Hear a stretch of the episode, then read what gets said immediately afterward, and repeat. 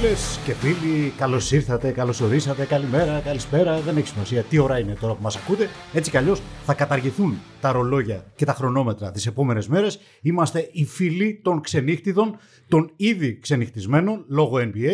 Θα ξενυχτήσουμε ακόμα περισσότερο λόγω εθνικής. Οπότε η πρώτη ερώτηση που έχω να απευθύνω σε εαυτόν και αλλήλους, δηλαδή στους παρακαθήμενους Κωνσταντίνο Μελάγες, Αντώνη Καλκαβούρα. Στο πρώτο μικρόφωνο είναι ο Νίκος Παπαδογιάννης, αν δεν αναγνωρίσατε αυτή την ε, γεμάτη γρέζια φωνή. Είναι η εξής. Ποιο είναι το μυστικό για ένα καλό ξενύχτη, για να μην έχεις πολλοκέφαλο το άλλο πρωί και να μην κοιμάσαι όρθιος στη δουλειά. Ακούω. Να δεις μπάσκετ και να βλέπεις το live του Γκαζέτα τον Νίκο Παπαδογιάννη να παραλυρεί. Διότι περί παραλυρήματος Να έχεις κοιμηθεί πριν. Είσαι της της σχολή δηλαδή power nap που λένε ρίχνουμε ένα ύπνο. ναι, ναι, ένα δύο 12 ωράκι, ένα μετρές. δύο ωράκι, βάζω το ξυπνητήρι μου, ξυπνάω εύκολα. Είσαι ήρωας. Εγώ Για- δεν ναι, μπορώ να το όχι, κάνω το αυτό. βλέπω. Για το να το έχω κάνω πολύ λίγο εύκολα. πιο σαφές, επειδή εγώ ξενύχτησα μέχρι τις 3 ε, για άλλους λόγους ε, και κάθισα να δω το match και παράλληλα έβλεπα και το live του Γκαζέτα. Ε, ο Νίκος Παπαδογιάννης είναι πραγματικά ο ιδανικός που σε αφήνει ξύπνιο. Με αυτά που Αυτό- διαβάζεις. Θα το πάρω ως κοπλιμέντο αυτό. Αρχι- Σας αρχικά, Ευχαριστώ κυρία μου. Κέρασα το το παιδί. Κέρασα αρχι- το. αρχικά να βάλουμε τον κόσμο, να τον ενημερώσουμε ότι ακούει εδώ και λίγα λεπτά το podcast αυτής της εβδομάδας, το οποίο θα μας απασχολήσει με πρωταγωνιστή το Γιάννη το Κούμπο, Και τους τους Milwaukee Milwaukee Bucks. Bucks, το τι έκαναν κόντρα στους Nets και το τι θέλουμε να κάνουν κόντρα στους ε, Hawks για την ώρα. Και όπως φαίνεται και όπως δείχνουν τα πράγματα, νομίζω ότι το podcast α, του κορυφαίου αθλητικού μέσου της χώρας, του gazeta.gr, θα έχει ολοένα και πιο συχνά αντικείμενο τα playoffs του NBA. Έτσι πρέπει. Άλλωστε νομίζω ότι αυτό το μάτς, το τελευταίο των Nets με τους Bucks, κράτησε όλο τον κόσμο ξύπνιο. Όχι ίσως κυριολεκτικά, αλλά μεταφορικά, ε, κατ' επέκταση δηλαδή. Ε, ξύπνη- Αφύπνισε όλο τον κόσμο, τον έκανε να συναισθανθεί τι είναι μπάσκετ, τι είναι Γιάννης, τι είναι NBA, ε, τι έχουμε μπροστά μας, ε, ότι το καλοκαίρι δεν είναι καιρός αγρανάπαυσης, ότι δεν υπάρχει μόνο ασπρόμαυρη μπάλα εκεί έξω, γιατί έχουμε και αυτό τον καημό αυτές τις μέρες, οπότε εμείς θα κοιμόμαστε τη μέρα και θα ξενυχτάμε τη νύχτα, έτσι δεν πρέπει. Και φυσικά να πούμε ότι ξεκινώντας α, να αναλύσουμε λίγο τη σειρά με τους ε, Brooklyn Nets, ότι φάγαμε όλοι μας μια σβουριχτή σφαλιάρα, ε, πέσαμε στον κουβά, βάλαμε το κεφάλι μας μέσα, βραχήκαμε, ξαναβγήκαμε, στεγνώσαμε και τώρα είμαστε έτοιμοι να πούμε τι δεν πήγε καλά όσον αφορά Τι εννοείς; όχι τις προβλέψεις μας, τις εκτιμήσεις μας. Τι εννοείς; Λοιπόν, εγώ θα εντριγκάρω την κουβέντα γιατί είσαστε πιο μπαξολόγοι, συσσαγωγικά.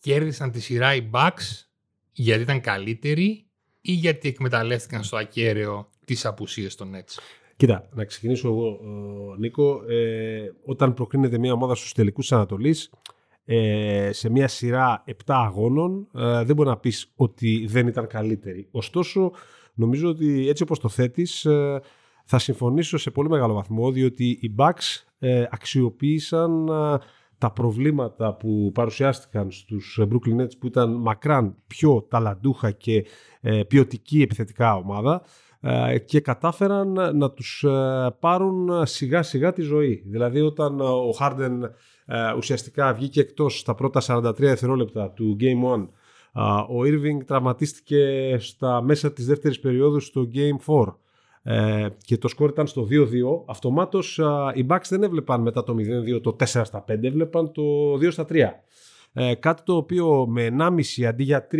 ε, super παίκτες που είχαν ε, οι Brooklyn Nets δεν ήταν απίθανο. Νομίζω ότι ε, στο τσακ τα κατάφεραν, ωστόσο αυτό δεν τους παίρνει την μπουκιά μέσα από το στόμα σε καμία Στο ψάξει περίπτωση. κυριολεξία, γιατί Ναι. το πόδι του Durant στο buzzer beater που, πήγε, που έστειλε το παιχνίδι στην παράταση πρέπει να ήταν λιγότερο από εκατοστό. να- Ίσως αν ε, δεν είχε πατούσε. κόψει τα νύχια Τα του. νύχια, τα νύχια, τα νύχια. Αν Ο φορούσε Durant- μικρότερο παπούτσι, ένα νούμερο να φορούσε. Εγώ δεν το δέχομαι πολύ αυτό. Εννοώ ότι. Καταρχάς, συγγνώμη, ε, εννοείται οι τραυματισμοί είναι μέρος του, Αυτό. πρωταθλη- του, του, του, Σαφώς. του, του παιχνιδιού. Δεν Δεν, δέχομαι. δεν θα κλάψουμε. Γενικά δεν δέχομαι να βάζουμε σε μια σειρά playoff αστερίσκους. Δεν μου αρέσει καθόλου αυτό το πράγμα. Να, πω, να λέω ότι ε, ναι, αλλά οι άλλοι είχαν προβλήματα. Το ναι, αλλά το βγάζω απ' έξω από την εξίσωση πάντα. Ναι, αλλά είναι Εκτός με, αν είναι- μέρος όμως της εξίσωσης στο ναι, αλλά, Ναι. γιατί συμβαίνει στη διάρκεια των αγώνων. Συμβαίνει. Αλλά είναι μέρος, όπως το πες, είναι μέρος της εξίσωσης. Δηλαδή σε μια σειρά playoff, θυμίζω τι έλεγα την άλλη φορά τελειώνοντας. Ναι, μεν τα προγνωστικά μας ήταν ότι ε, οι Bucks επρόκειτο να αποκλειστούν, αλλά είχα βάλει ένα αστερίσκο στο τέλος. Λέω είναι playoff, είναι σειρά 10 ημερών. Μπορεί να γυρίσει. Πάντα λέω- βάζεις αστερίσκο. Ναι, είπα, ε, τον, τον πέτυχα όμως με ακρίβεια γιατί λέω μπορεί να γυρίσει ένα ποδαράκι. Μπορεί κάποιος να παραπατήσει. Όταν κάποιος παραπατήσει, αλλάζουν τελείως τα δεδομένα. Αυτό συνέβη. Απλά είχα σημαδέψει τον Durant. Ε, ε, όταν κάναμε αυτή την εικασία, ε, Ναι, ο αλλά κακά τα- τραυματίας ήταν ο Κάιρι. Βέβαια γύρισε ο Χάρντεν στο μεταξύ. Θα μου πείτε, Κακά δεν τα ήταν; ψέματα, στο τέλος τραυματίας ήταν και ο Ντουράντ εντός εισαγωγικών. Διότι παίζοντας 53 λεπτά και ε, γενικώς τραβώντας όλο το λούκι στα τελευταία τρία μάτς, ουσιαστικά στο τέλος είχε σκάσει. Είδαμε και το σουτ το τελευταίο, δεν είχε ψυχή. Μα και αυτό είναι μέρος της εξίσωσης. Δηλαδή, μια ομάδα που μπαίνει σε σειρά playoff πρέπει να είναι προετοιμασμένη, ας πούμε, να έχει παίκτες πάγκου. Έτοιμους να δώσουν 10 ποιοτικά λεπτά πίσω από τον Αστέρα. Ήταν άκυρο δηλαδή αυτό που προσπάθησαν να κάνουν οι, οι, οι Nets. Όχι μόνο με τον Durant, αλλά ακόμα περισσότερο με τον Harden, ο οποίος έπαιζε με χτυπημένο τον προσαγωγό και στα δύο τελευταία παιχνίδια δεν βγήκε ούτε ένα δευτερόλεπτο. Λοιπόν, δεν μπορείς να το βάλεις αυτό ως, ε, ως πώς να το πω, ως ε, ναι μεν αλλά. Διότι αν ήταν τόσο καλή ομάδα οι Nets, θα είχαν κάνει περισσότερη προπόνηση να αντέχουν. Θα είχαν παίκτες έτοιμους να έρθουν από τον πάγκο να βοηθήσουν. Ναι μεν κρίνεται στα εκατοστά και στα δευτερόλεπτα, αλλά το ένα λεπτό ενέργειας που θα είχε ο καλός αναπληρωματικός μπορεί να έκανε τη διαφορά. Λοιπόν, θα προσπεράσω τον ε, θειασότη του ναι μεν αλλά, τον Νίκο Παδογιάννη. Ε, λοιπόν, και θα πω το εξής ότι σαφώς κρατάμε την πρόκριση των Bucks για δεύτερη φορά α, στην εποχή του Γιάννη Αντετοκούμπο στους τελικούς Ανατολής. Ωστόσο θεωρώ ότι το μεγαλύτερο takeaway αυτής της σειράς ήταν ο ίδιος ο Γιάννης. Ε, το γεγονός δηλαδή ότι έδειξε αυτό το mental toughness ε, που του ζητούσαν ε, σε όλο ολόκληρο το NBA. Ε, τον βλέπαμε ειδικά στο Game 7 να παραπατάει, να έχει εξαντληθεί, Από να, το πρώτο ημίχρονο. να κιόλας. προσπαθεί γενικότερα να ανακτήσει τις ε, δυνάμεις του, να βγαίνει 30 δευτερόλεπτα, να κάθεται, να αυτοσυγκεντρώνεται. Και αυτό το οποίο με- εμένα μου κάνει τρομακτική εντύπωση είναι το γεγονός, επειδή τον ξέρω και τον έχω συναναστραφεί σε αρκετά μάτς στην Αμερική και σε δύσκολα μάτς, είναι ότι πλέον παίζει χωρίς συνέστημα. Φαίνεται ότι δεν κυλάει αίμα στις φλέβες του. Όταν ε, συμβαίνει αυτό το πράγμα το οποίο Εκτός συνέβαινε... να εκτελεί βολές. Ε, όχι, νομίζω, νομίζω πως και εκεί. Ε, γιατί όταν συνέβαινε αυτό το πράγμα που συνέβαινε στους, στο Barclays Center, ε, όπου πραγματικά αυτό το πράγμα με τις βολές ε, που μετράνε οι φίλαθλοι και γίνεται ένα show, ένας χαμός και τον βλέπεις από το airball που κάνει και μάλιστα δύο φορές σε ένα μάτς να πετυχαίνει 6-6 συνεχόμενες ε, στη συνέχεια που λες πώς γίνεται αυτό το πράγμα. Ενώ δεν το έχει δείξει όλο αυτό τον καιρό. Ε, από το γεγονός ότι δεν πανηγύρισε ουσιαστικά μετά το τέλος του μάτς εκτός από μια κραυγή.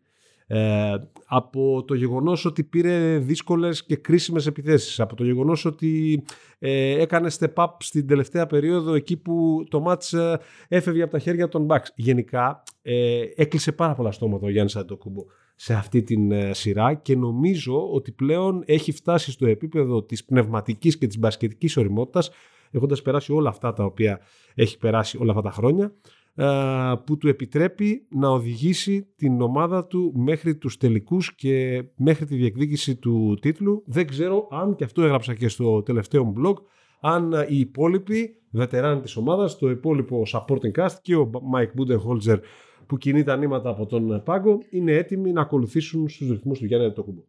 Εγώ συμφωνώ ότι προς τα εκεί πάει ο Γιάννης. Πες το Κωνσταντίνα. Εγώ που τα βλέπω λίγο πιο αποστασιοποιημένα Και από ίσως εσάς, πιο καθαρά. Οπότε... θεωρώ ότι η σειρά με τους Nets ήταν η πιο ηγετική σειρά του Αντετοκούμπο στην καριέρα τους NBA.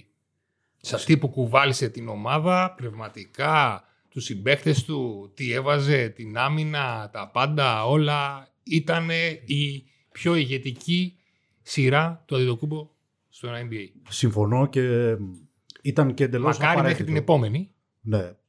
Ήταν αναγκαίο να συμβεί αυτό. Δεν γινόταν αλλιώς. Σωστά. Θα είχαν χάσει οι Bucks. Αν δεν ήταν ο Γιάννης έτσι όπως λέει ο Κωνσταντίνος και ο Αντώνη, ε, το 2-0 θα γυρίζει εύκολα. Εντάξει, δεν είναι το άπαρτο κάστρο που είναι το 3-0, αλλά να πάρεις 4 μάτς στα 5 σε αυτό το επίπεδο. Και με αυτούς τους αντιπάλους. Με αυτούς τους αντιπάλους και μάλιστα να πρέπει να σπάσεις και την έδρα. Γιατί θα ήταν αλλιώς αν τα 4 μάτς τα είχαν οι Bucks στην έδρα τους. Αν είχαν δηλαδή την πολυτέλεια να πάρουν μόνο τα εντός έδρας παιχνίδια για να το γυρίσουν. Έπρεπε όμως να κάνουν διπλό. Και να, δεν να, είναι. ρωτήσω- να ρωτήσω κάτι, το είχα πάντα απορία. Τόσο μεγάλο ρόλο παίζει, δηλαδή στην Ευρώπη, που ούτε στην Ευρώπη παίζει πλέον η έδρα ρόλο. Στο NBA παίζει μεγάλο ρόλο Παίζει, πέραν παίζει. του ταξιδιού και της κόπωσης. Παίζει Σε στα, play... επηρεάζει δηλαδή το κοινό. παίζει στα play-off. Κοίταξε, αν μιλούσαμε για τη φούσκα την περσινή του Ναι, Ορλάντο. όχι, όχι. Λέω για την δεν έδρα υπήρχε με κόσμο. καν έδρα. Έδρα με κόσμο. Και ειδικότερα. αν υπήρχαν ειδικότερα- γήπεδα χωρίς κόσμο όπως ήταν στη διάρκεια της όχι, κανονικής όχι. περίοδου. Λέω κανονικά ναι. με κόσμο. Στα Επηρεάζουν. play-off. τις ε. Ε, γίνεται λίγο Αλεξάνδριο. Και όχι μόνο αυτό. Τώρα, ειδικότερα τώρα, πολλοί ο κόσμος λείπει από το γήπεδο ένα χρόνο. Ναι. Και Υπάρχει επιστρέφει και, είναι γεμάτο το και γήπεδο. κάψα. Έχει, έχει μεγάλη κάψα, μεγάλη δίψα να υποστηρίξει Οκ. την ομάδα του. Και μ, γίνεται λίγο για αντελιάου στα γήπεδα του NBA αυτές τις μέρες. Ειδικά στα γήπεδα μικρών ομάδων. Οι Bucks είναι μικρή ομάδα. Μικρών αγορών. Ως, ως ανάστημα Ναι. στο NBA. Είναι η ομάδα που έχει μάθει να αποτυχάνει. Ε, το ίδιο και οι Nets. Μπορεί να κατοικοεδρεύουν στην ε, Μητρόπολη, στη Νέα Υόρκη, αλλά είναι μια ομάδα που δεν έχει κερδίσει ποτέ τίποτα. Είναι από Και τις είναι η ομάδα του New Jersey. Το New Κλασικές Jersey- losers ομάδες. ο Κωνσταντίνος έχει ζήσει και λίγο στην Αμερική. Το New Jersey απέναντι στη Νέα Υόρκη είναι ε, ένα μικρό παραπεριφρονημένο αδερφάκι, ας πούμε, που πάντοτε αισθάνεται ότι ήταν ε, στην σκιά. Μπορεί να έχουν αλλάξει λίγο τα Ναι, τελευταία δεδομένα. χρόνια είναι στο Brooklyn, Ναι. βέβαια, το οποίο δεν είναι παρακατιανό το Brooklyn. Υπάρχει όμως μια κληρονομιά. Μια Ναι. κληρονομιά ε, αποτυχίας και κάψας για κάτι μεγάλο. Το ίδιο στο Phoenix. Θα το δείτε. Ότι, ε, το βλέπετε ήδη μάλλον. Ότι οι Suns με κίνητρο τους χαμένους τελικούς του 93 κτλ.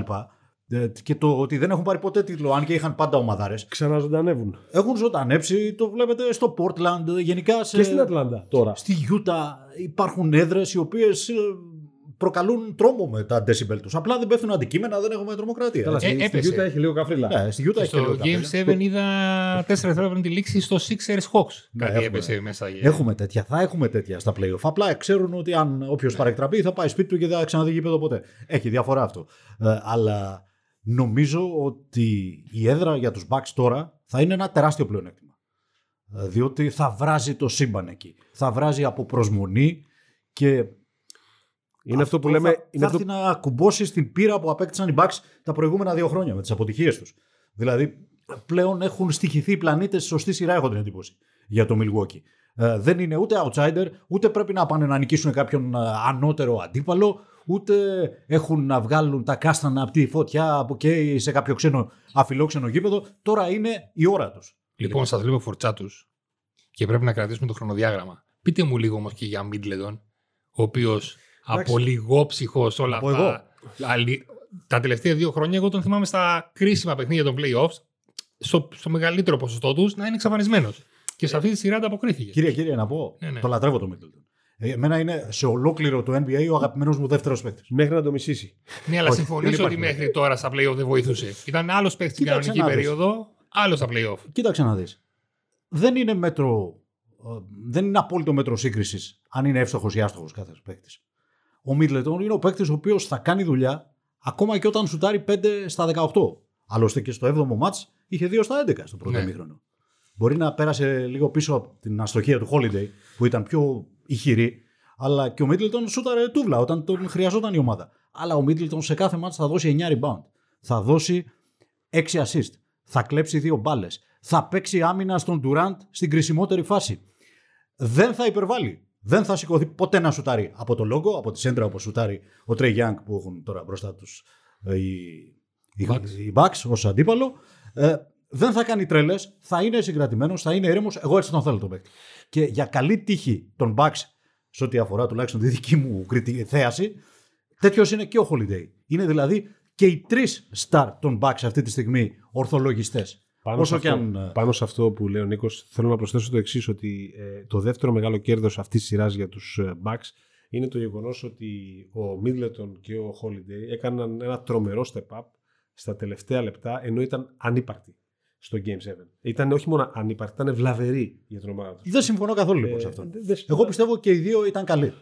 Ήταν άστοχοι, αλλά ήταν καλοί στο παιχνίδι. Το περίεργο θα Να ήταν να τελειώσω. συμφωνούσε. Να τελειώσω μου επιτρέπεις, γιατί Όχι. εγώ σε περίμενα. Με διακόψε. Ναι. Οπότε θα υποστείς τις συνέπειες. Λοιπόν, Όχι, συνέχισε. ε, εγώ, δεν θεωρώ, έχει πλάκα το αν δεν διακόπτουμε ένα στον άλλον, αλλά παρόλα αυτά σε αφήνω. εγώ θεωρώ ότι ήταν βλαβερή ε, στο συγκεκριμένο μάτς και ότι αν ήταν ε, στοιχειοδός καλή ε, οι Bucks θα είχαν κερδίσει πιο εύκολα το παιχνίδι αυτό.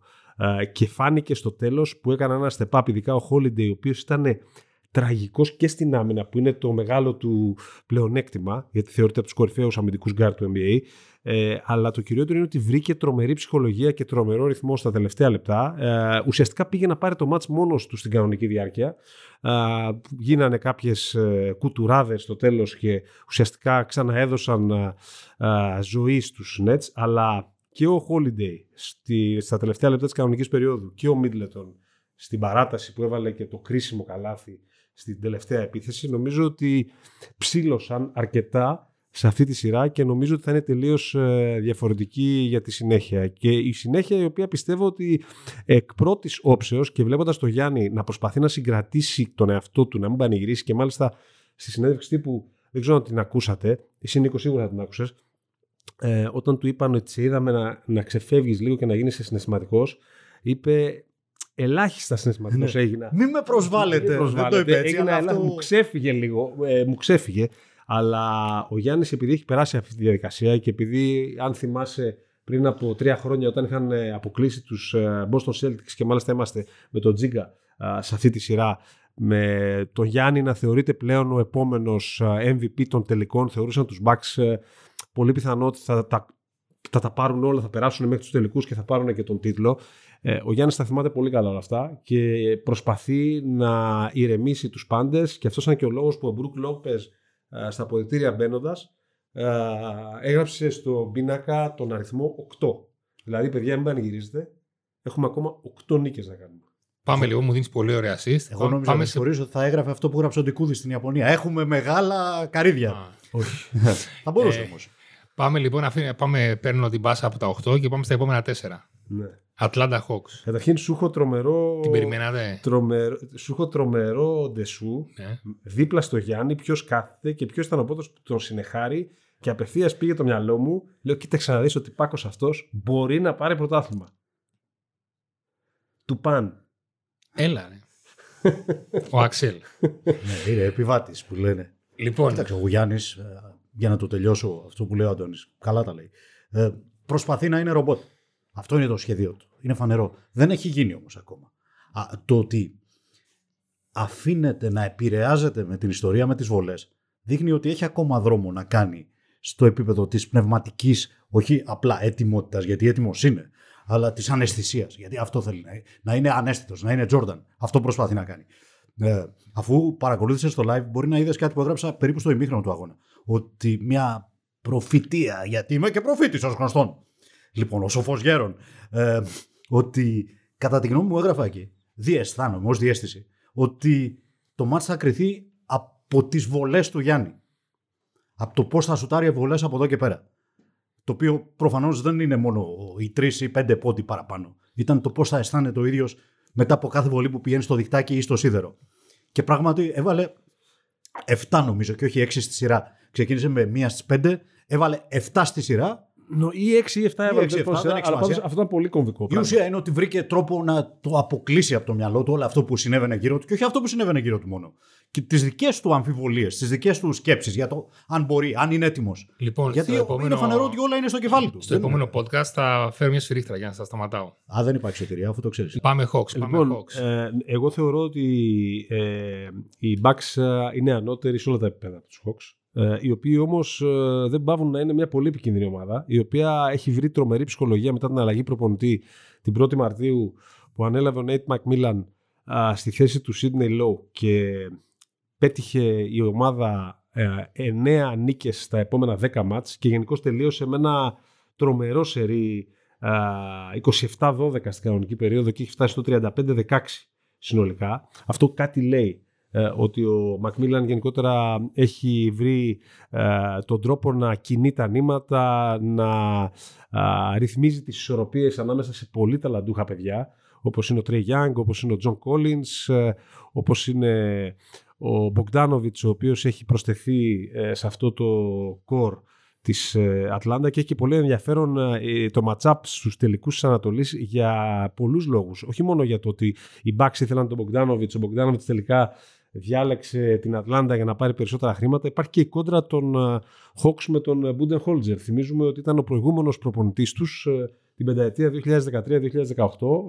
Στον πάγκο τους στέφτηκε για πρώτη φορά προπονητής της χρονιάς το 2015, έφτασε μέχρι τους τελικούς της Ανατολής. Έχασε 4-0 βέβαια από τους Cavaliers. Και είχε στείλει σχεδόν όλη την ομάδα στο All Star Στο Game. All-Star Game, ναι. Ε, Εντάξει, δεν νομίζω ότι χρειάζεται επιπλέον κίνητρο σε, σε καμία περίπτωση. τελικού Δεν βλάπτει όμως Ανατολής. κιόλας.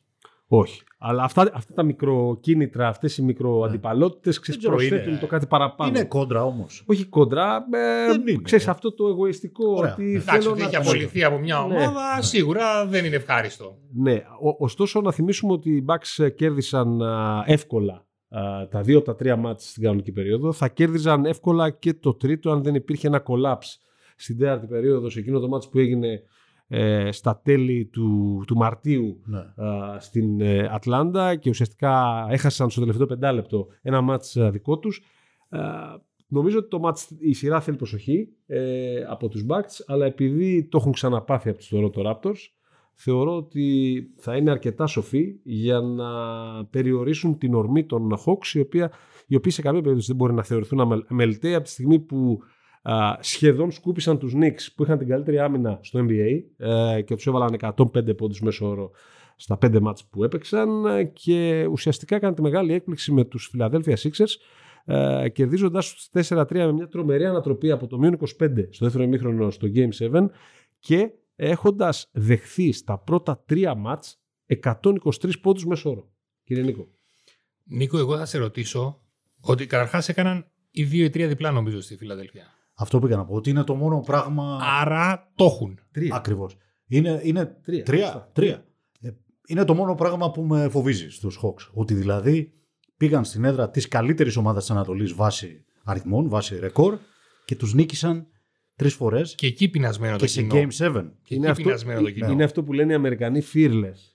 Ναι, ε, είναι και άγνοια κινδύνου αυτό το πράγμα. Δεν είναι σκέτη Ναι. ποιότητα, ας πούμε, ομάδας. Ε, αλλά θα εξακολουθήσουν να την έχουν αφού το πρέπει είναι στην άλλη πλευρά, είναι στους Bucks αυτή τη στιγμή. Απλά ήθελα να σε ρωτήσω αγωνιστικά. Υπάρχει ένας Stray Young γύρω από τον οποίο Ναι. κινούνται τα πάντα. Ναι, μεν υπήρχε και ο Durant στους Nets, ειδικά στα τελευταία Ναι. παιχνίδια που παίζε μόνος του. Ο Trey Young είναι ο αντίστοιχος Kyrie Irving όμως για τους Nets. Ενώ είναι ένας guard Ποιος γύρω είναι ο στον Durant; οποίο. Παρακαλώ. Ποιος είναι ο Durant; Durant δεν έχουν. Αυτό που προσπαθώ να Α, πω. κάνα κατάλαβα. Ε, δεν είναι έχουν. μια ομάδα χτισμένη γύρω από το point guard. Point Ναι. guard καινούριο τύπου. Πρώτα σουτάρω και μετά σκέφτομαι και μετά Scoring πασάρω. point guard, Ναι. ναι. Ναι. Ε, πιστεύω ότι οι Bucks έχουν κόσμο να ρίξουν πάνω του. Να τον βασανίσουν Καταρχήν, πολύ το, πριν φτάσει Τζου- τη σειρά. καταρχήν το, ο Τζρου Χόλιντι Holiday. εγγυώμαι ότι θα τον κατεβάσει τουλάχιστον ένα επίπεδο. Νομίζω ότι θα το μαρκάρει και ο Μίτλετον σε μεγάλο. Ο Τάκερ, βαθμό, όχι. γιατί- ε. Όχι. Ο Τάκερ Παρά είναι ψηλός. Ο Τάκερ Παρά είναι καταρχήν, βαρύς. καταρχήν αποδεικνύεται ότι ήταν μια τρομερή κίνηση ο Τάκερ. Ναι, ναι. Ήθελα να το πω από την αρχή αυτό. Ε, Χωρίς αυτόν θα είχε αποκλειστεί ξεκάθαρα το Milwaukee. Και είναι μια κίνηση που έγινε στην πορεία της χρονιάς. Δεν ήταν Προς το βάση τέλος, προς το σχεδίου τέλος. καλοκαιρινού. ναι, ναι. Λίγο, πριν, λίγο, λίγο πριν το deadline, Ναι. το trade deadline. Ναι. Πήραν λοιπόν, ε, ίσως να θυμάται ο Αντώνης, σε προηγούμενη συζήτηση λέγαμε ότι υστερούν πάρα πολύ σε ε, μπαρούτι στον πάγκο τους οι Bucks. Ναι, το προσέθεσε ο Πριν PJ πάρουν τον Tucker. Tucker. Ακριβώς. Ναι. Ε, είχαν όλοι αυτοί που κάθονταν στον πάγκο ήταν όλοι μαζί 0 οξέα και 0 λιπαρά. Φάνηκε, και- φάνηκε και με τον ε, Bobby Portis, ε, ο οποίος εξωστρακίστηκε. Ενώ είναι ο καλύτερος, δεύτερος καλύτερος τρίποντος σε όλο το NBA και rebounder κλπ. Στα playoff τον αφήσαν στον πάγκο, του λέει, του είπαν αγόρι μου, είσαι για κανονική περίοδος. Περίπου το ίδιο συμβαίνει και με τον ε, Brim Forbes, άλλους δεν έχουν. Δηλαδή, πιο χρήσιμος ήταν σε αυτή τη σειρά ο Θανάσης που έμπαινε, μι- έπαιζε μισό λεπτό, αλλά στο μισό λεπτό έδειχνε σε όλους τι πρέπει να γίνει. Εντάξει, κάνει και άλλα πράγματα ο Θανάσης. Το βλέπουμε στα κοντινά Ναι. Και με στα τον αποδητήρια Γιάννη, και πώς, όλα. πώς Γι' του αυτό λέω. μιλάει. Ε, μακάρι να είχαν κι άλλον ένα Θανάση και ας μην έπαιζε και ποτέ. Ο PJ Tucker πιστεύω θα πάει στον Collins, ο οποίος ήταν Ναι. ε, ο X-Factor της σειράς α, με τους, Του ταιριάζει. α, Του με ταιριάζει. τους Sixers. Ε, Τον δίνει και λίγο. Το, ναι, το είναι ένα πιτσιρικά. πάρα πολύ αθλητικό παιδί. Ε, κολλητός φίλος του Ντίνου Μήτογλου από το Wake Forest. Πάρα πολύ καλή σχέση μεταξύ τους. Τον είχαμε δει με τον Τζίγκα στην Ατλάντα σε εκείνο το μάτς των Hawks με τους Lakers και μας τα είχε πει. Ε, Γενικώς πιστεύω ότι η Hawks είναι η ομάδα του μέλλοντος. Δεν ξέρω αν συμφωνείς ε, Νίκο. Έχει, έχουν πολύ ταλέντο. Δηλαδή ο Trey Young είναι στην τρίτη του χρονιά στο NBA και έχει φτάσει σε επίπεδο stardom από εκεί που δεν το περίμενε κανείς. Έχουν, αλλά αλλάζουν τόσο γρήγορα οι ομάδες του NBA που δεν ξέρεις. Δηλαδή, μπορείς σε τρία χρόνια να έχουν φύγει όλοι, να μην έχει μείνει κανένας. Μπορεί ο Τρέι Young να, πάρει, να μην πάρει Super Max, να μην κάνει δηλαδή αυτό που κάνει ο Γιάννης και να πει πάω στο Los Angeles. ας πούμε, Να παίξω με, στο Είναι μια ομάδα που σουτάρει στις βολές πάρα πολύ καλά. Είναι μια ομάδα που, που εκτελεί από το τρίποντο πάρα πολύ καλά. Είναι μια ομάδα που έχει 8 παίκτες με διψήφιο αριθμό πόντων. Ε, είναι μια ομάδα που επικίνδυνη επιθετικά, η οποία άμα βρει ρυθμό μπορεί να σε σκοτώσει. Το θέμα είναι ε, θα χάσουν κάποιο match backs. Το θέμα είναι να μην χάσουν το Τέσσερα. momentum. ναι, να μην χάσουν το momentum. Γιατί Ναι, σωστό είναι αυτό το τελευταίο που θεωρώ λες. Ότι έχουν τα όπλα να κυριαρχήσουν καθαρά. Αντιστρέφω το προηγούμενο ερώτημα. Ποιος παίξει τον Hawks θα πάει στο Κανένας. Γιάννη; Δεν έχουν αυτό που προσπαθούν να πούνε. Δηλαδή ο Γκρίφιν Δεν έχουν παίκτη του έκανε ζωή δύσκολη. Τον έδιρε, Και τον ο- έβαλε. και ο Jeff Green. Και ναι. Ε, οι Bucks δεν έχουν. Οι, Bucks. οι Hawks δεν έχουν. Δηλαδή ο παίκτη. Γκελινάρη θα τον περνάει από πάνω. Οι Hawks δεν έχουν παίκτη ούτε για το Middleton. Ναι, ο, ο Collins θα πάει στο Γιάννη, αλλά. Νομίζω και- το διαβάζουμε λάθος αν, αν πούμε ότι οι Hawks μπορούν να βάλουν 125.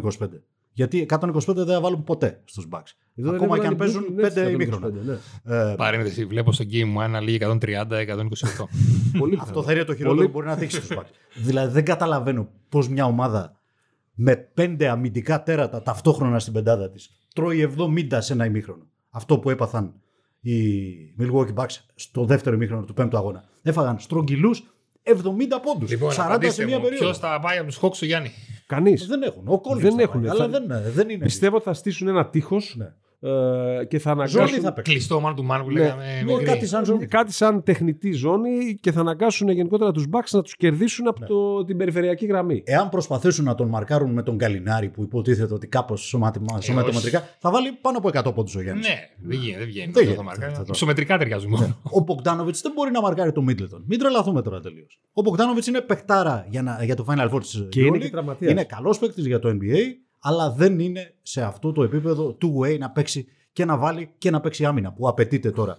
Νομίζω ότι το σχέδιο των Bucks θα είναι να πάνε τα μάτια στους 85, 90, 95 πόντους και από εκεί να τους ξεχαρβαλώσουν τελείως τους άλλους.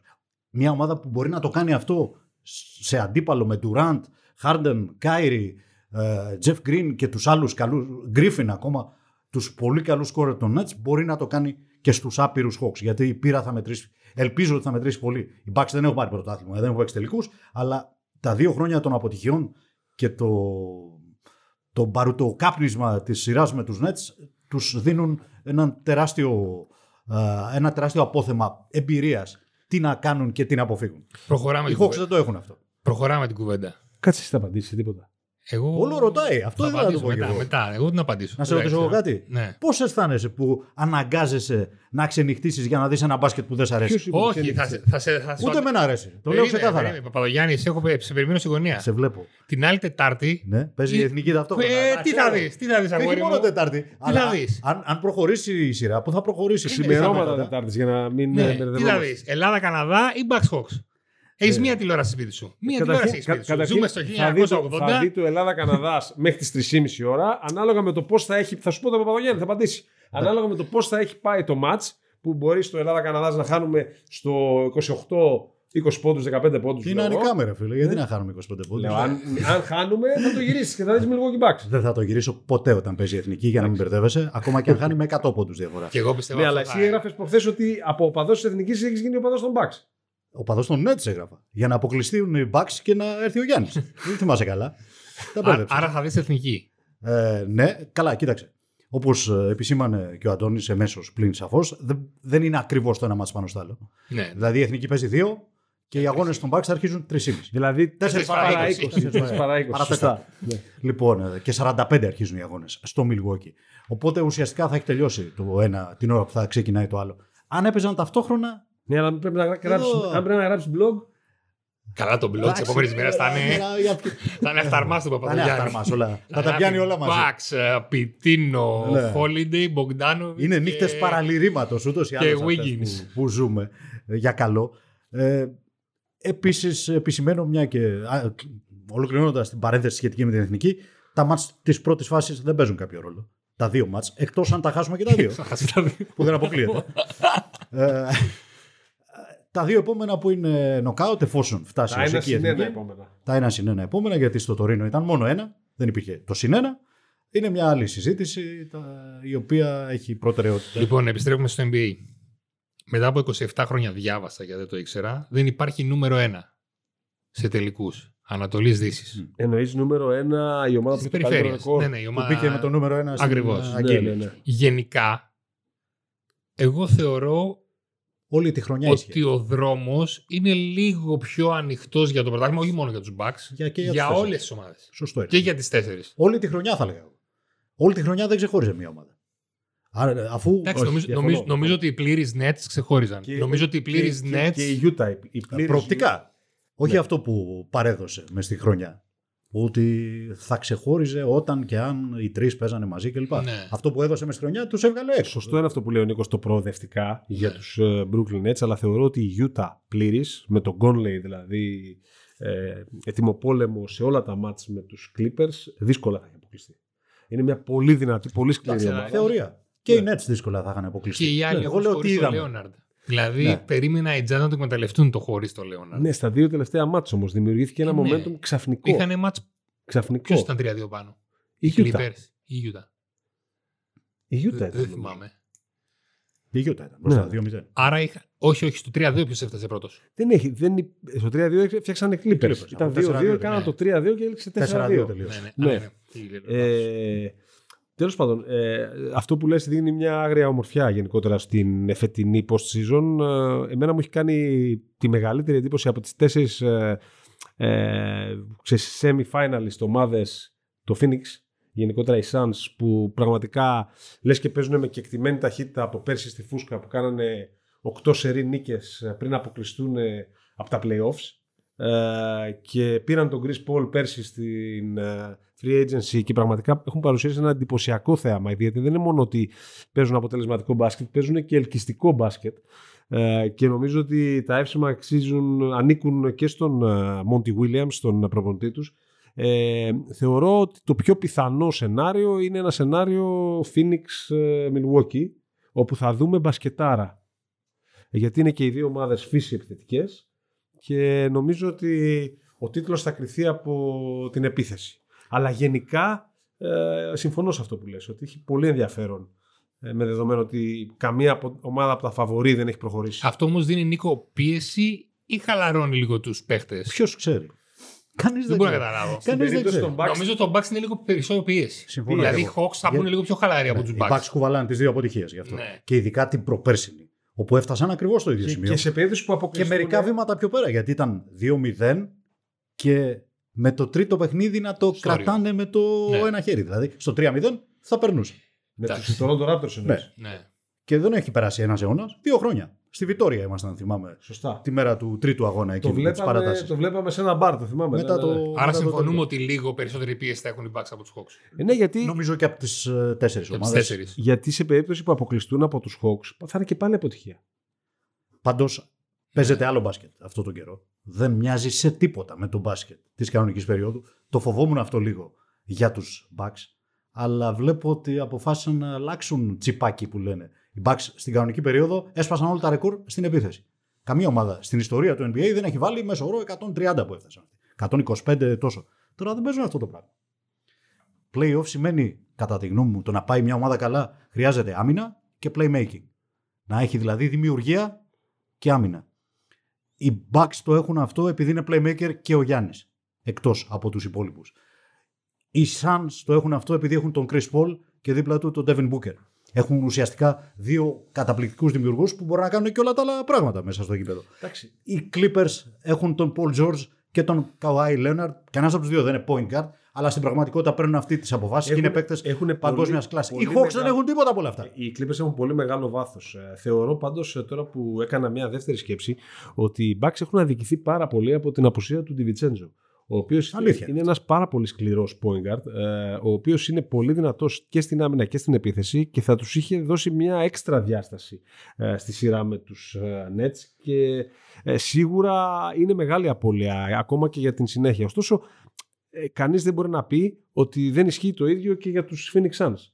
Ε, δεν ξέρω αν μπορεί να μας απασχολήσουν, μακάρι να, να μας απασχολήσουν ε, στο μέλλον ε, οι Phoenix Suns, αλλά όταν ο ηγέτης τους στα εφετινά playoff αλλά και σε όλη τη σεζόν ε, μένει εκτός λόγω κορονοϊού και μένει σπίτι του για 5, 10, 8, 12 μέρες, δεν ξέρω πότε θα ξαναπαίξει, χωρίς Ναι, αλλά, προπόνηση, Ωστόσο. χωρίς προπόνηση, δεν ξέρεις πώς μετά μπορεί να εμφανιστεί.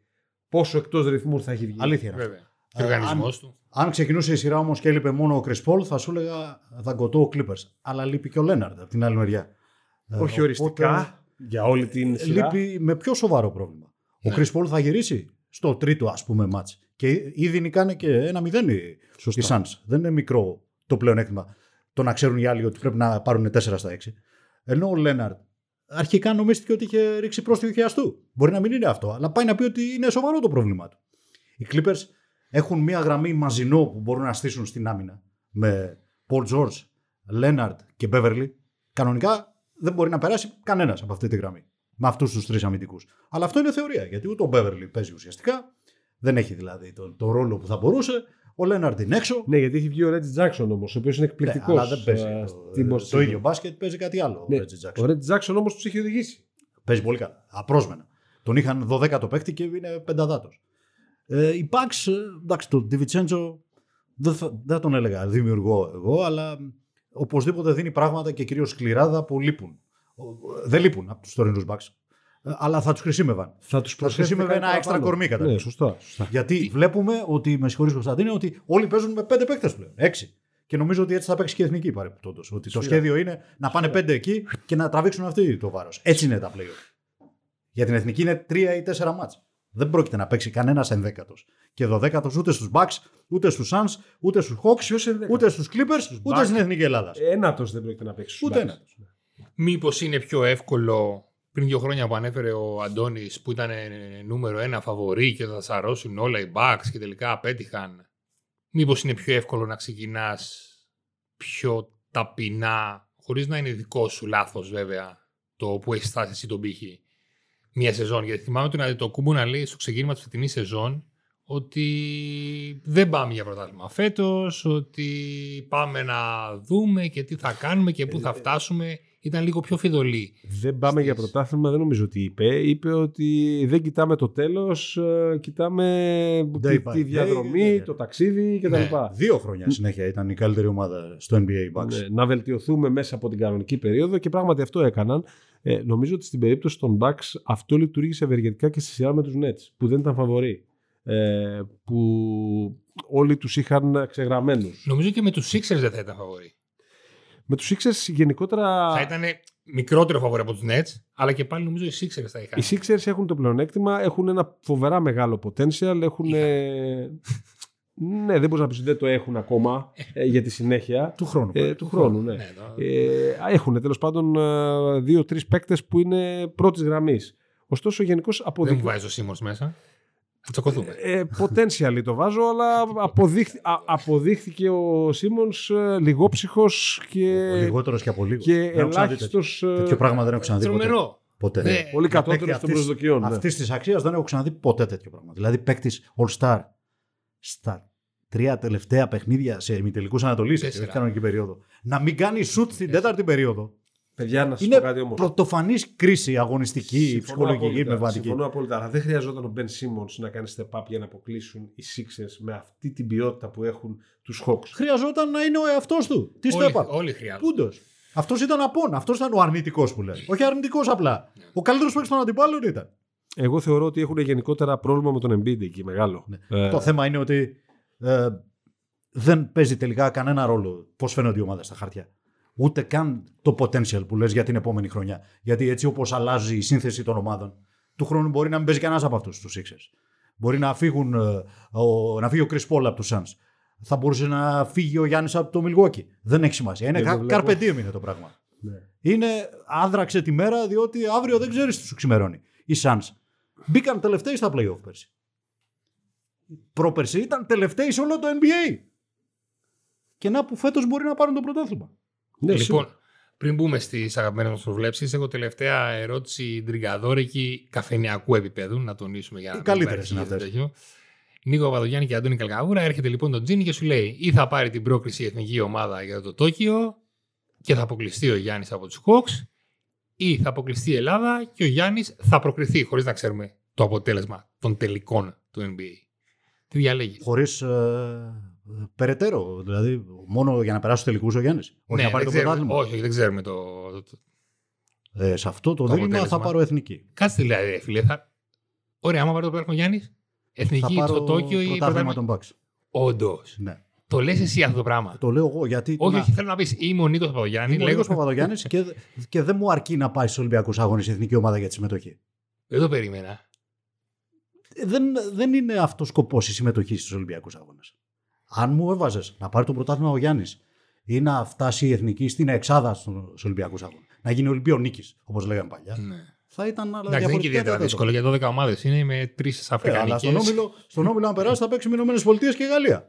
Εγώ θεωρώ ότι Για πες και εσύ, το να Αντώνη. πάρει το πρωτάθλημα ο Γιάννης είναι μια η ύψιστη νομίζω τιμή για το ελληνικό μπάσκετ. Ε, είναι σαν μια τεράστια τιμή για την εθνική ομάδα. Ε, Μεγαλύτερο δηλαδή από τη συμμετοχή στου Ολυμπιακούς Αγώνε. Ακριβώς εκεί το πάω. Ναι, ε, δηλαδή είναι ένα, ένα παιδί το οποίο βγήκε από την παραγωγική διαδικασία του ελληνικού μπάσκετ. Ε, εδώ μεγάλωσε, εδώ έκανε τα πρώτα του βήματα. Τιμά γενικότερα τη χώρα που γεννήθηκε σε κάθε του βήμα. Α, αγαπάει την εθνική ομάδα. Α, θα ήταν παρόν αν δεν έπαιζαν οι Bucks ε, playoffs ή δεν, έ- δεν διεκδικούσε το πρωτάθλημα. Και νομίζω ότι δεν νομίζω ότι μου ισχύει αυτό μόνο για μένα. Ε, πιστεύω ότι γενικώ ισχύει για πολύ κόσμο. Ότι αν οι Bucks κατακτήσουν το πρωτάθλημα, θα, παναγι- θα πανηγυριστεί αυτό στην Ελλάδα σαν εθνικός θρίαμβος. Ρε, ναι, απλά εγώ σου έβαλα το δίλημα αυτό. Δεν Ναι, μπορούμε εγώ, να παρηγυρίσουμε, δεν αν, θα μου, παρηγυρίσουμε. αν μου κάποιος μου εγγυάται ότι θα πάρει το πρωτάθλημα ο Γιάννης, ε, το προτιμώ. Ε, το να σηκώσει ένας Έλληνας Ναι. μπασκετμπολίστας το πρωτάθλημα του NBA και πιθανότατα να είναι και ο MVP των τελικών, έτσι. Ε, γιατί αν το πάρουν οι Bucks θα είναι πιθανότητα Σίγουρα. ε, θα ο λέω. MVP των τελικών. Ε, από το να συμμετάσχει η εθνική ομάδα στους Ολυμπιακούς Αγώνες για. Μου κλέβει τε- τα λόγια αυτός. για Κύριε, τέταρτη- κύριε, κύριε. Για τέταρτη φορά στην ιστορία της, ναι, σαφώς. Νομίζω δεν τίθεται καν Εκεί δίλημα. το πάω. Ε, θεωρώ ότι το να πάρει το πρωτάθλημα το Milwaukee είναι κατά κάποιον τρόπο θρίαμβος του ελληνικού μπάσκετ. Και όχι μόνο αυτό. Της ελληνικής κοινωνίας γενικότερα. Γιατί ο Γιάννης δεν είναι αθλητής μόνο. Δεν είναι μπασκετμπολίστας μόνο. Είναι πολύ περισσότερα πράγματα. Εγώ θα ήθελα για να το πω το ίδιο πράγμα λίγο διαφορετικά να το δω σημειοφόρος στους Ολυμπιακούς Αγώνες. Για αυτά που συμβολίζει. Γιατί δεν το πάω στο μεταναστευτικό κλπ. Αν, θα μπο- αν και θα μπορούσα να, το, να δώσω και Όχι, αυτή τη όχι, δεν διάσταση. πάμε εκεί. Το λέω επειδή είναι ο άνθρωπος που ήρθε από το μηδέν και φτάνει στο όλα, στην κορυφή. Αυτό θα πρέπει να το βλέπουμε και να το κάνουμε εικόνισμα. Θέλουμε να το δούμε αυτό Δεν το με παραμύθι, ενδιαφέρει παιδί. αν θα πάει η εθνική στους Ολυμπιακούς Αγώνες. Με ενδιαφέρει να είναι ο Γιάννης ένα εικόνισμα για την ελληνική κοινωνία. Εκεί το πάω. Και για να γίνει αυτό, ο συντομότερος και ευκολότερος τρόπος είναι να σηκώσει το πρωτάθλημα φέτος με το Milwaukee, όπου έχει μια τεράστια ευκαιρία. Δεν είναι στους 16 αυτή τη στιγμή, δεν, είναι, δεν έχει να κάνει μεγαθύριο μπροστά του. Είναι στις τέσσερις Είναι στους καλύτερες ομάδες του τέσσερις κόσμου. και πιθανόν να είναι και η καλύτερη ομάδα από τους τέσσερις. Λοιπόν, μπασκετικό podcast χωρίς προβλέψεις δεν γίνεται. Ναι, παιδιόθεν. Είναι παράδοση. Δεν θα πάμε μακριά, γιατί μακάρι να μας δώσει την ευκαιρία ο Αντετοκούμπο και οι Bucks να κάνουν και για τους τελικούς του NBA. Πείτε μου σειρά με Hawks. Εγώ λέω Bucks σε 6. Εγώ σε πέντε. 4-1. Εγώ βλέπω ένα ξέρω και ωραίο και ξεκάθαρο 4-0. 오, μάλιστα. Δεν βλέπω δηλαδή πως καταρχήν θεωρώ ότι έχουν διαφορά οι δύο ομάδες μεταξύ τους. Ποιοτική και πύρας και μπαρουτιού όπως το είπα νωρίτερα. Και επειδή το Milwaukee έχει το πλεονέκτημα της έδρας δεν βλέπω τρόπο το 2-0 να μετά το 2-0 να μείνουν όρθιοι οι Hawks. Αν γίνει το 2-0. Εγώ πιστεύω θα γίνει λοιπόν. Προβλέπω, ας πούμε, αφού σε προβλέψη είμαστε, ότι θα γίνει και ότι από το 2-0 μετά θα έχει κάτι φορά. Όχι κάτι φορά περίπατο, αλλά ε, κάτι φορά από πλευράς αποτελέσματος. Ε, το 2-0 θα γίνει 4-0. Εσύ προβλέψεις και αυτό, αντίο. εγώ Και προβλέπω θα, να- βρούμε, και θα δούμε και την εθνική χωρίς πρόβλημα μετά, γιατί Εσύ το προβλέπεις πέμπτο αυτό. μάτι πέφτει πάνω στο. Εγώ τελικό. προβλέπω να, να κερδίζουν οι Hawks και να γινόμαστε viral και τρεις. Είναι καλά. Λοιπόν, Εντάξει, να Δεν σου θα είναι πω- πρώτη φορά. Να σου πω ευτυχώς. κάτι, εγώ μάλιστα να σου πω ότι προβλέπω 2-0, 2-1, 3-1, 4-1. Καλά, εσείς Και το έχετε αυτό. πάει, εντάξει, εσείς. Εντάξει, Και αυτό, Είναι το στο φόβος σενάριο, των bookmakers. εσείς. και αυτό το σενάριο είναι πολύ πιθανό προφανώς. Τι είπες, 2-0. 2-1, 3-1, επιστροφή στο Μιλγόκι 4-1. Εντάξει, το δικό μου είναι κάπου μεταξύ πρόβλεψης και ευσεβούς πόθου, ομολογώ το 4-0. Αλλά Ε, αλλά βγάζω, ξανοιχτώ, βγάζω λέω. τη λέξη πρόβλεψη. Βγάζω την πρόβλεψη κάνω και τη λέω λέξη τι λέω. εκτίμηση. Μάλιστα. 4-0 λοιπόν είναι το δικό μου. Αν γίνουμε viral, γίναμε δεν βαριέσαι έτσι κι αλλιώς. Πρώτη Αν, φορά θα είναι. αν ήμασταν καλοί στις προβλέψεις, θα ζούσαμε κάπου στις Σeychelles, πάμπλουτοι από το στοίχημα κτλ. Δεν θα ήμασταν εδώ πέρα. Σωστά. Να βράζουμε στον καύσωνα της Αθήνας. Λοιπόν, ένα ακόμη podcast ολοκληρώθηκε. Αναφέραμε, κάναμε την ανάλυση μας για την ε, πρόκριση των Bucks επί των Nets, ε, κάναμε τις προβλέψεις μας και τα αγωνιστικά στοιχεία που θα λειτουργήσουν πιστεύουμε, θεωρούμε, δεν είμαστε και προπονητές, στη σειρά με τους Hawks. Κάναμε και τις προβλέψεις μας. Μένει να δούμε πώς θα είμαστε μετά από δύο εβδομάδες. Ο Παπαδογιάννης μας είπε ότι θα δει εθνική ομάδα και θα χάσει το πρώτο 12 λεπτό από τον Bucks Hawks. Και ότι προτιμά. και ότι αμφότερη. Προσπαθεί να με κάνεις να αποσύρω τις προηγούμενες δηλώσεις μου και να κάνω καινούριε. όχι, όχι, όχι. Απλά μου φαίνεται περίεργο. Μου λες, προτιμώ να βγει ο Αντιτοκούμπο ο πρωταθλητής και να μην πάει εθνική, αλλά να δω εθνική αντί Τι για Bucks. περίεργος σου φαίνεται. Αυτός είναι ο Παπαγιάννης. το, το πραγματικό δίλημα θα ήταν παίζει η εθνική τελικό και η Bucks 7ο μάτς. Τι προτιμάς εκεί; Εκεί, Ναι. εκεί θα μου βάζεις δύσκολα. Εντάξει. δεν Στο νομίζω- επόμενο αυτό, podcast. Νομίζω αυτό είναι απίθανο. Το, Ναι. το εθνική τελικό. όχι το Bucks τελικό. Τελικό του προελπιακού εννοώ. Δεν είναι απίθανο. Α, όχι, νόμιζα τελικό. Εντάξει, το προελπιακό βρίσκομαστε. Εντάξει. Εκεί Λοιπόν, θα ήταν. ε, Το Νίκος πραγματικό. Παπαδογιάννης. δίλημα. Αλλά και αυτό έχουν βρεθεί διπλές συσκευές. Τα έξυπνα κινητά, τα έξυπνα κομπιούτερ, οι έξυπνες τηλεοράσεις. Εμείς δεν έχουμε πολύ μυαλό, το έχουμε χάσει τελείως. Τα ξενύχια θα μας κάνουν να χάσουμε ό,τι λίγο μας έχει απομείνει, αλλά αντέχουμε. Οπότε... Άμα τον αφήσει να μιλάει, θα, θα έχουμε φύγει εμείς. Θα Έτσι. συνεχίσει. Λοιπόν, Λοιπόν, παιδιά, μην σας κρατάμε άλλο, θα έχετε και δουλειές. Νίκος Παπαδογιάννης, Αντώνης Καλκαβούρα, Κωνσταντίνος Μελάγες. Ολοκληρώθηκε ένα ακόμη Βασίλης Τσίγκας. podcast. Βασίλης Τσίγκας, φυσικά. Αφανής Πολύ, ήρωας. πολύ σωστή η παρατήρηση του Νίκου. Να έχετε ένα όμορφο πρωινό, μεσημεριανό, βραδινό, ανάλογα τι ώρα Ξενύχτη. μας ακούτε. Και να βλέπετε μπάσκετ.